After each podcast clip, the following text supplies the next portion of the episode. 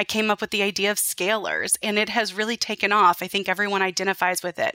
We are always scaling mountains. We are always trying to crush our competition while making our customers safer and supporting each other.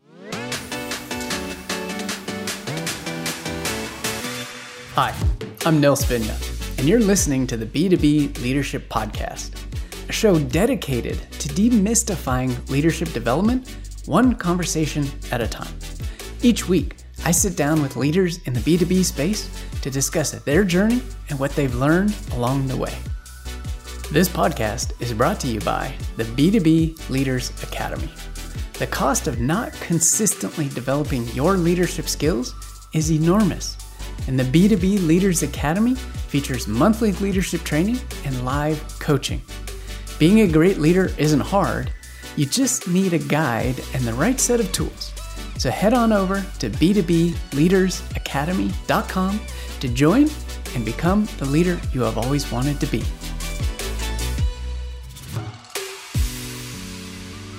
Hello, and welcome to another episode of the B2B Leadership Podcast. My name is Nils Vinje, and today, my guest is Julia Blackman. Julia, welcome to the show. Thanks so much. I'm happy to be here. Uh, Julia, I'm looking forward to digging into all things leadership. But before we get started, will you share with our audience where you're working today and what role you're in? Absolutely. Thanks so much. I am the head of global HR here at Ironscales.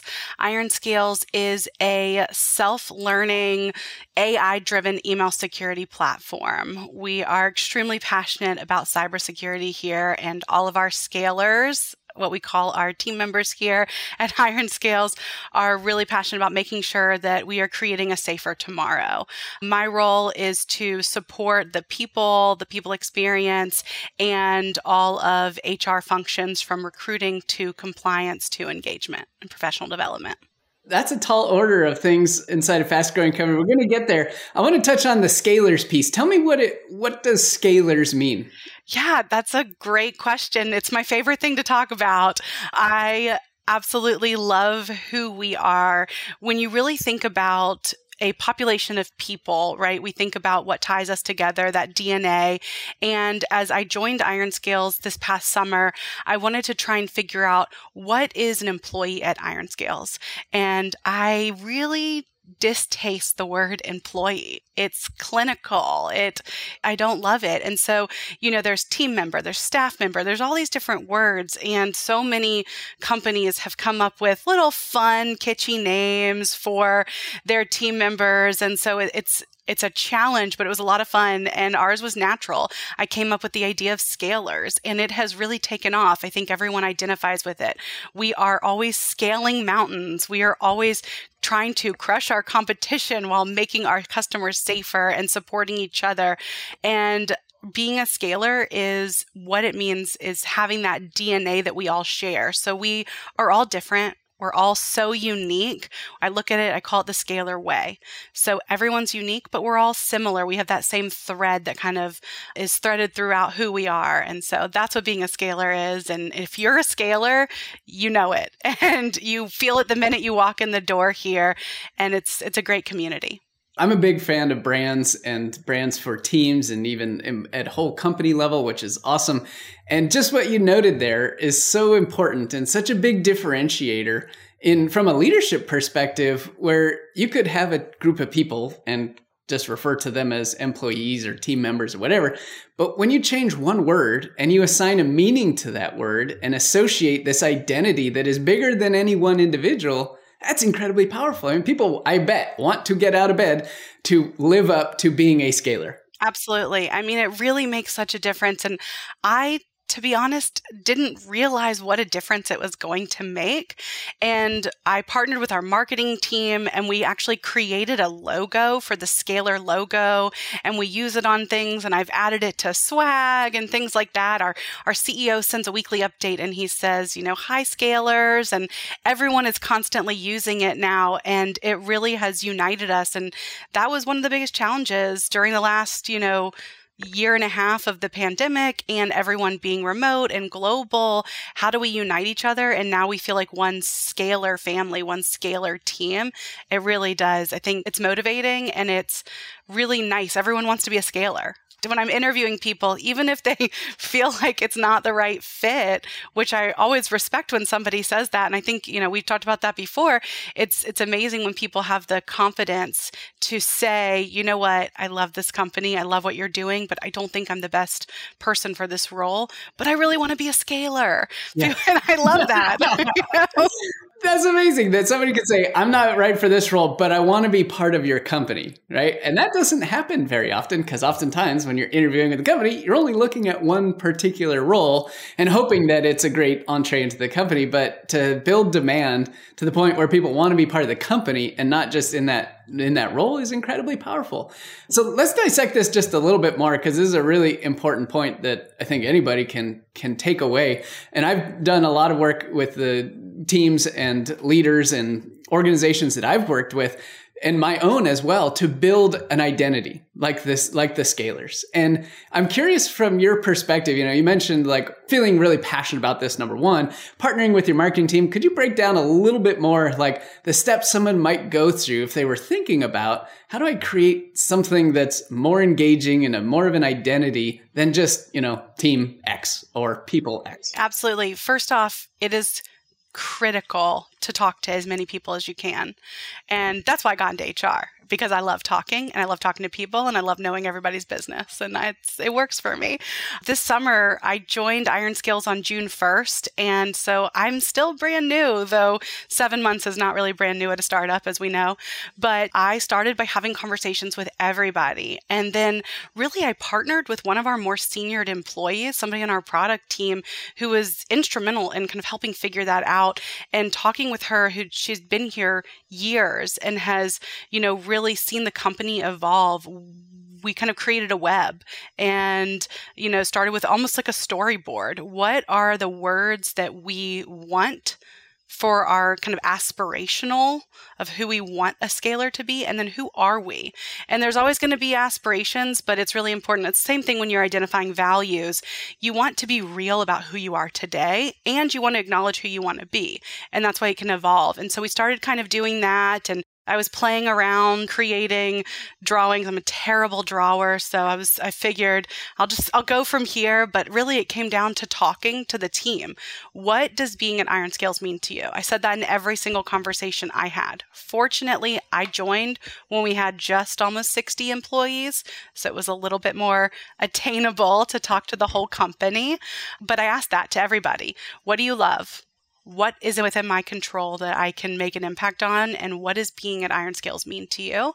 And that's how it kind of evolved from there. And once we created this web, I then started playing more and met with our design team and showed them my terrible drawings and gave them all these different words and they created this beautiful image and it's actually if you've seen our logo, it's it's a a dragon and it's a really cool at symbol, which really makes sense for our company. And our scaler logo, it it's a dragon going in a different way around an S with a lighter blue. And it's the yin and the yang because you can't be one without the other. And I just, I love that. And I think it's beautiful. And I think everyone should do that with their team. Always take a step back and say, who are we? And who do we want to be? Yeah. And you hit on a couple really important points. One, this doesn't happen by accident cultures in companies, especially startups, do evolve as a result of largely the founding members and the founders and the team, initial team. But there are things that are consciously decided, and then there's others that are kind of naturally evolved. But this is a, a, disciplined action where you went to the people. You didn't come join as global director of HR and say, okay, here's our internal brand now. We're going to roll this out and I'll train everybody. And I'm like, that would have fallen flat. And so many people do that and it doesn't work. It doesn't catch on. It is a philosophy of mine. I don't make decisions. I make recommendations, but I don't make decisions for the organization, for the people. I have great ideas and I suggest things and I maybe I'll come up with the five things on the survey, but I survey everything. I think people would prefer to take too many surveys and have their voice heard than be told these are the new benefits that we're doing. We've rolled out a lot of new benefits at Ironscales in the last few months, and every single one of them was based on employee feedback. They were pieces that I came up with from research, from other companies I've worked at, from colleagues, you know, friends, networking, LinkedIn posts, things like that. But it was based on what our scalers want because everyone is different.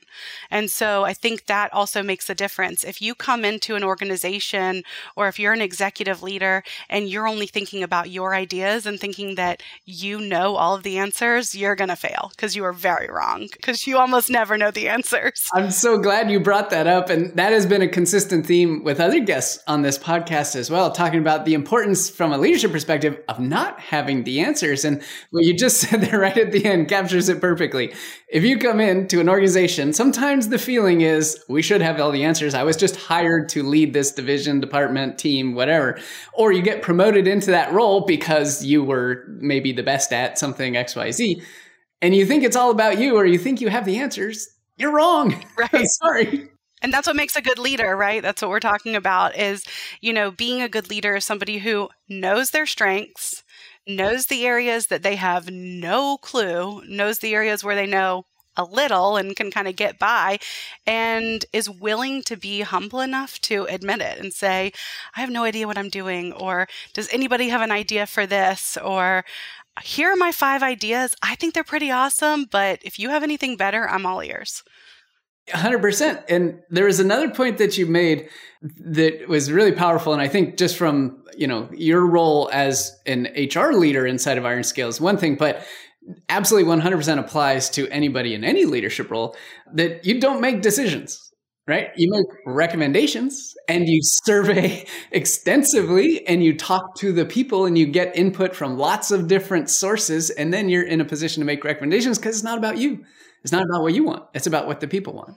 Right. Decisions and approvals are two very different things. You might make approvals, you might make announcements, but not the decisions. okay, let's let's dig into that, the difference between decisions and approvals. Tell me a little bit more about the difference between those two. To me, it's making the recommendations to the team, whether that's the greater scaler team and I'm doing a global survey or a regional survey or talking in the mornings on our daily senior leadership team stand up. I'm bringing the recommendations, decision is made as a team, and then you know, there always has to be an approval system, whether it's, you know, me putting my stamp on the paper after the decision's been made, or the CEO or the board or something like that. There has to be that final seal. Okay, this has been approved, but the decision was not made by one person. The decision was made by several people or a group of people, things like that. And then, kind of, once the approval gets there, then you kind of make the announcement. The announcement's my favorite part. I love making the announcements. I try to make them fun. Our monthly on deck meetings are always a riot. Okay, wait. Uh, we got to dig into this because announcements, and you might be thinking, like, wait a second, announcements from the HR team probably don't fall into the bucket a lot of times of being a riot. So tell us more about these announcements and how do you pack energy into some things that are like benefits or things that are kind of, you know, maybe a little bit more mundane? Right. So we should survey my team after this call and see if they agree that our scalers on deck are a riot. But I feel pretty confident. But for us, it was all about taking that monthly all hands meeting and rebranding it. Branding is everything. And I love branding. And so trying to figure out how can we, you know, even just moving it, obviously we know it's all hands on deck is what all hands stands for, but just shifting it to scalers on deck sounded way more fun. And we've moved from the traditional, you know, one person is either delivering a lot of information or you're hearing an announcement from every department to now we change it up every time. I ask each senior leader to think of something that's relevant within their department to share with the team and then ask them to choose somebody on their team to present it. So we're actually having our scalers present to the rest of our scalers. I always believe peers learn better by peers. Other professional development programs I've created have always been peer led and peer led, peer spoken, all of those things. You're going to listen way more when it's your friend talking than when it's HR talking. But we always started off with our CEO who does a kind of a, a focus on opportunities, which I think is so great to kind of start there. And then we listen to some of the team members and then we close it out with HR announcements. And I always try to make sure that I'm sharing some exciting news, updating benefits, but also just kind of reminding things that were happening, talking about our referral policy, giving an update on how many employees we have, how many new hires we have incoming, all those different things. So it's fun. That's fantastic. Uh, okay, so coming back to the brand, the Scalers, right? Incorporating that into your meeting, love it. Um, one of the best ways to permeate a brand through everything because it's not just the monthly all hands it's the scalers on deck right? And it's and everybody starts talking about hey the scalers on deck meeting is coming up. Would you like to present at the scalers on deck? And all of a sudden there's 50 different references to this one thing that you wanted to get into everybody's vocabulary and that continuously builds the plan so that that's awesome. And i love the fact that the senior leaders are one responsible for identifying what's relevant it might be different every time, but then they're asking for members of their team to present. So it's not always about the senior leadership being up in front of everybody on a monthly basis. It's about them highlighting what's going on inside their org, but having different people present. That seems like a really, really powerful message. And that's just awesome.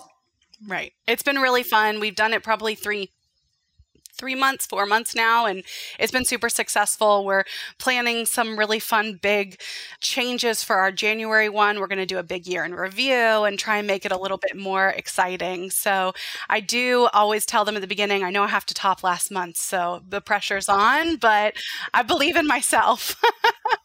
I believe in the team. That's a wonderful way to look at it is that, you know, the, the last one was amazing. Okay. How are we going to top it this time? Instead of just, okay, here's the agenda. It's the same thing we go through on a monthly basis. It's one of those other boxes we have to tick, right? You're looking at it from a completely different perspective every single time and figuring out new ways to do it. You know, you're essentially challenging everything, even with something as conceptually simple as a monthly all hands call. Right. Exactly. Though I'm sure my whole team would tell you that the best one that I will never top was when we announced our company wide retreat and where we were going. But, you know, fair enough. Fair maybe, enough. Maybe maybe once a year, that'll be the best one. Hey, there you go. And then you could work up to that. And then that builds excitement and anticipation. And that's, that's awesome. Exactly. We'll get back to the interview in just a minute. This episode is brought to you by the B2B Leaders Academy. The cost of not consistently developing your leadership skills is enormous. The B2B Leaders Academy features monthly leadership training and live coaching. Being a great leader isn't hard, you just need a guide and the right set of tools. Head on over to b2bleadersacademy.com to join and become the leader you've always wanted to be.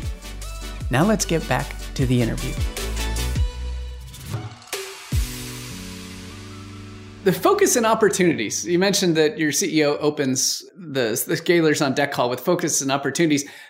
You know, usually there is some opening remarks by senior executive or the CEO. What exactly does focus and opportunities mean in this context? Yeah, it's really interesting. It's something he'd always done. So we left it in there because I think it's really cool. It's an opportunity for him to share he's very approachable as a CEO. It's pretty incredible. and it's beautiful to me that, you know, at any point in time, he, he encourages people to put time in his calendar, send him a message, teams him. He's very involved. And so he truly shares his perspective. This is what we're focusing on today, this month. This is what we're focusing on this quarter. This is our focus for the year. This is kind of where we need the most support from a, you know, product or customer, or this is an angle we're going to take the product in this, this and that. And then the opportunity is this is what's happening in the market. This is kind of what investors are saying. This is a really interesting article I read. He's always sharing different articles. And I always think that's really helpful. We're big on continuous learning. And so I think it's just a great opportunity to kind of go through those in our industry. People like myself, who I'm in HR. I'm in HR in tech. So I have a very little, but a, you know, understanding, but I don't really understand cybersecurity. It's not as relevant to my job, but it always gives me a lot of insight and understanding as to what we're doing as the industry evolves to get that information. Love it. Just the principle I'd take away from that. And again, your CEO delivering that at the monthly Scalers on Deck meeting could easily be applied to anybody listening to this podcast who has a monthly whatever their brand is, call it meeting with their team or perhaps department or perhaps organization, which is a lot of visibility right? Here's where we're focused today. Here's where we need help.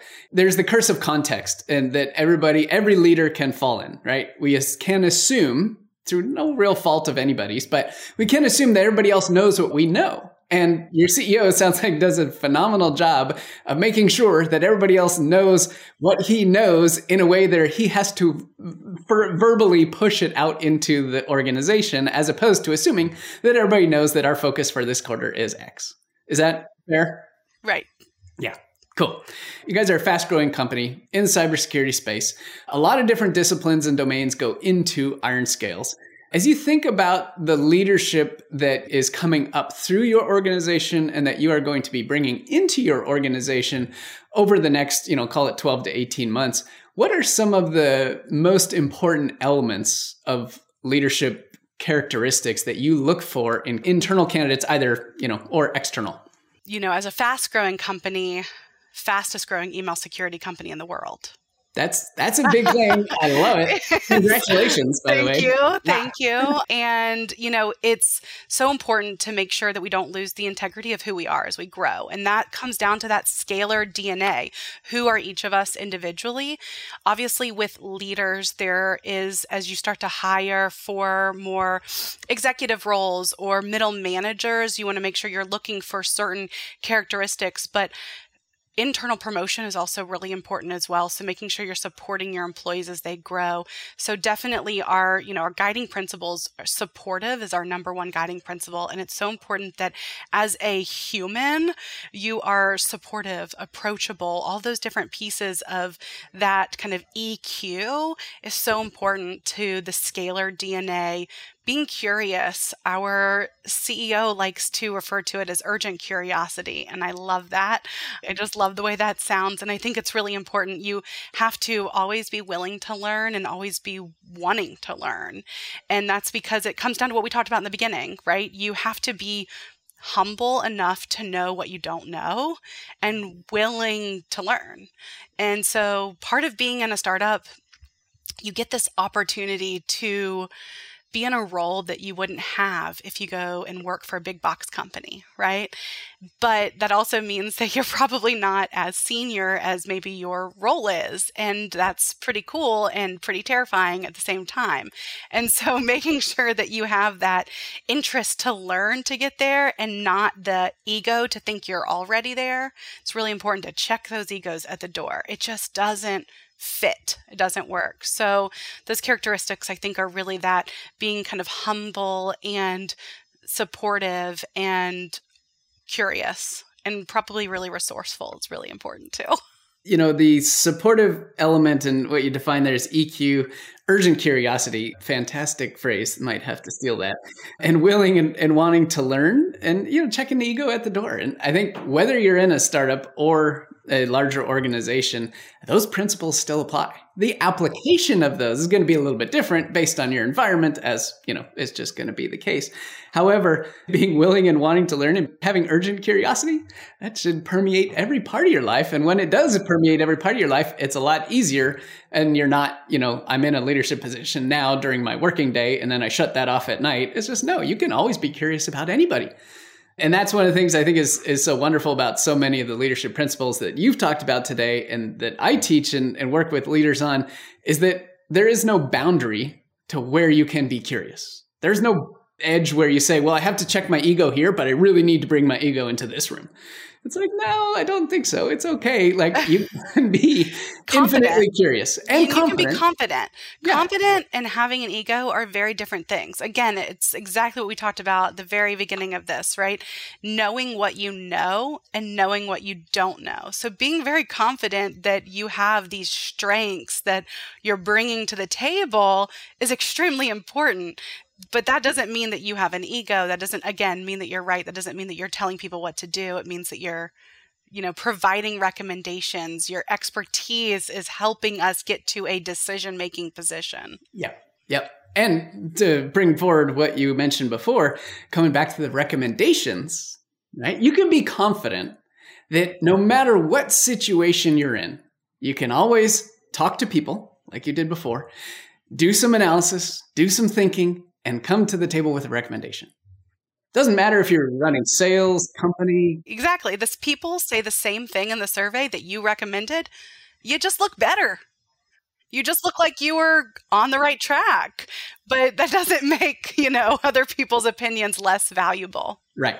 And it looks better because you simply amplified their voice. Exactly. Right? Otherwise, 100%. if you had a different opinion or or you said, "Well, they all said we wanted this benefit package, but no, I know that's not right." And then, you know, it's that's the ego part.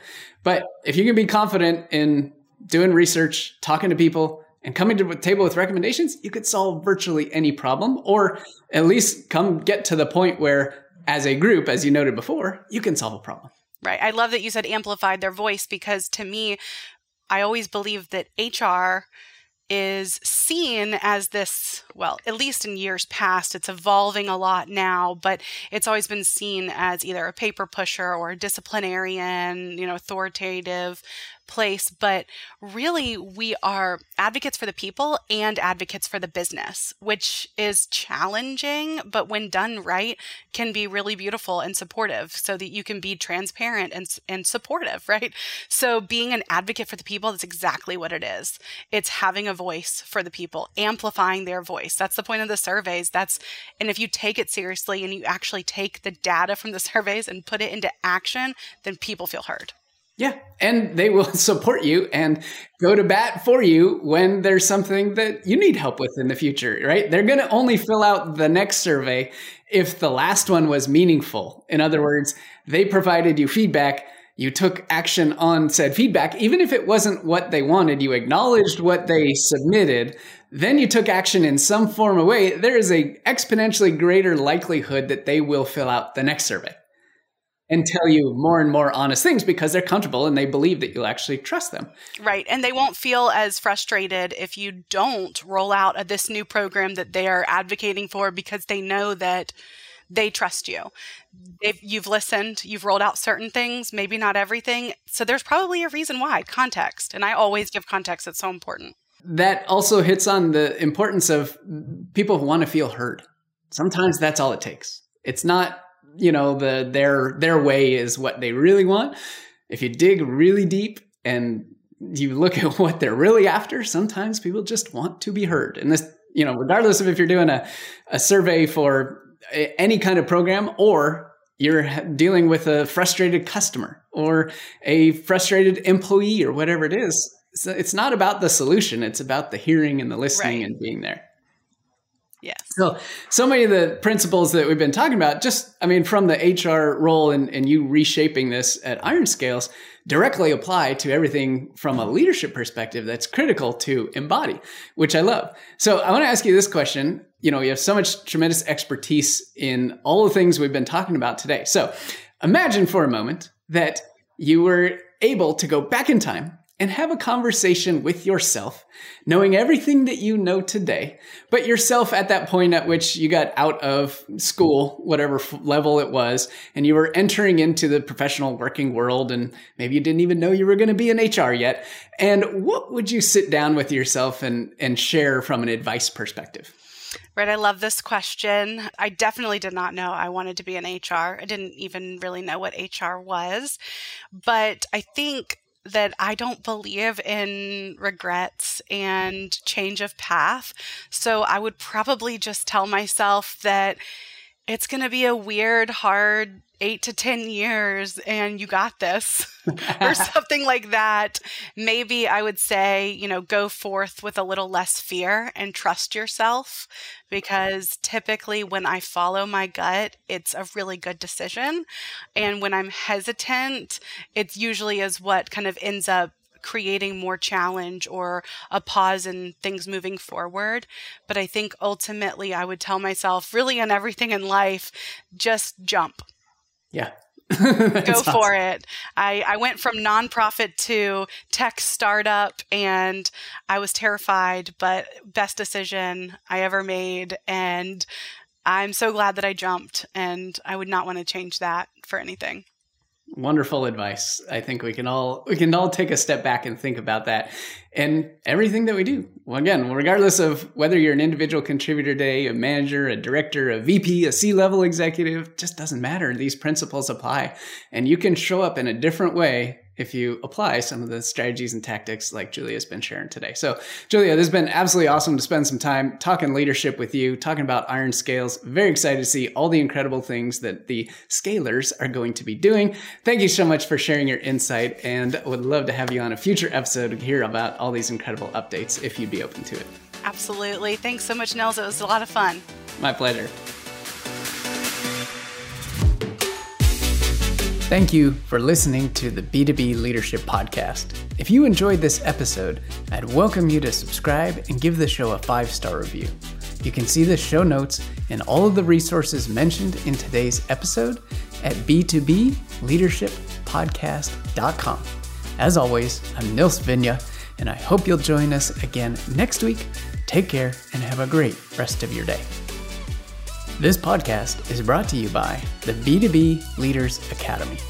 The cost of not consistently developing your leadership skills is enormous, and the B2B Leaders Academy features monthly leadership training and live coaching.